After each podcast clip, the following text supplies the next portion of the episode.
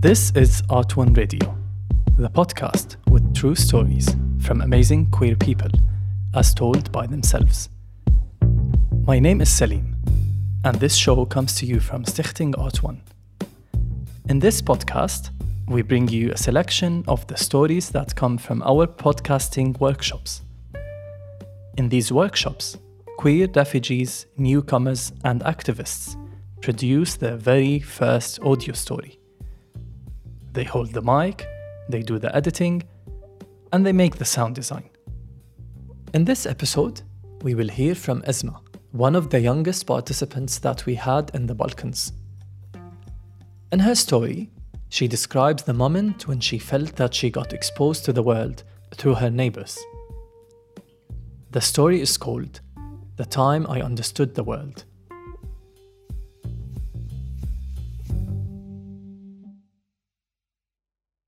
Have always seen everybody in the same way, no matter their gender, color, or something else. Everyone is like me, and I am like everyone. But that was me when I was younger. I had that view on people, and I expected everyone to treat everybody with kindness and respect. I was probably 13 or 14 when I understood that not everybody is like me, and not everyone treats people the same way. Come on, woman. Bring me food. I just came from work. You need to know your place. You're a woman, my wife. It's your job to take care of me and this house.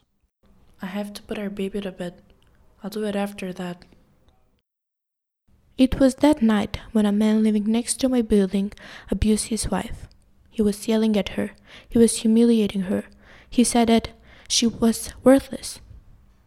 There was a window in my parents' bedroom from where I could see him slapping her in the face, hitting her as hard as he can.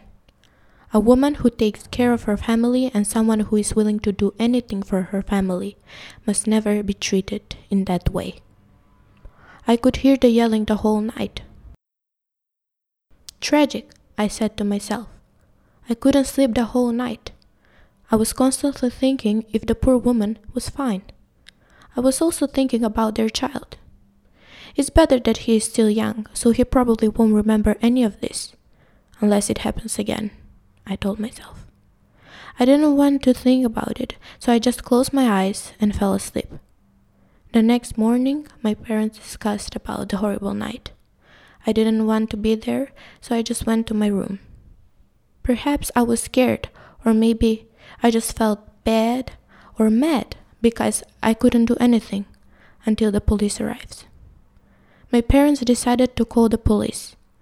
When they arrived, my dad explained the situation, and then they went to the young couple's apartment. After 20 minutes, my dad went to ask the cops if everything was all right. Everything is fine, sir. You have nothing to worry about. The cop told my father. I said, How is this fine? It's terrible. It's not acceptable. A few days later, we found out why everything was fine. This man who was carelessly hitting his own wife, who he swore he will protect in good and in bad, was a policeman. He is on a higher position in the police. That's why the cops couldn't do anything. I was shocked, confused. I felt weird things. This man, who was a policeman, someone who was supposed to protect people from abuse and danger and threat, he was being a threat and danger himself. I think this was my first step into going to a whole new world where no one is safe, a world where women get discriminated and mistreated.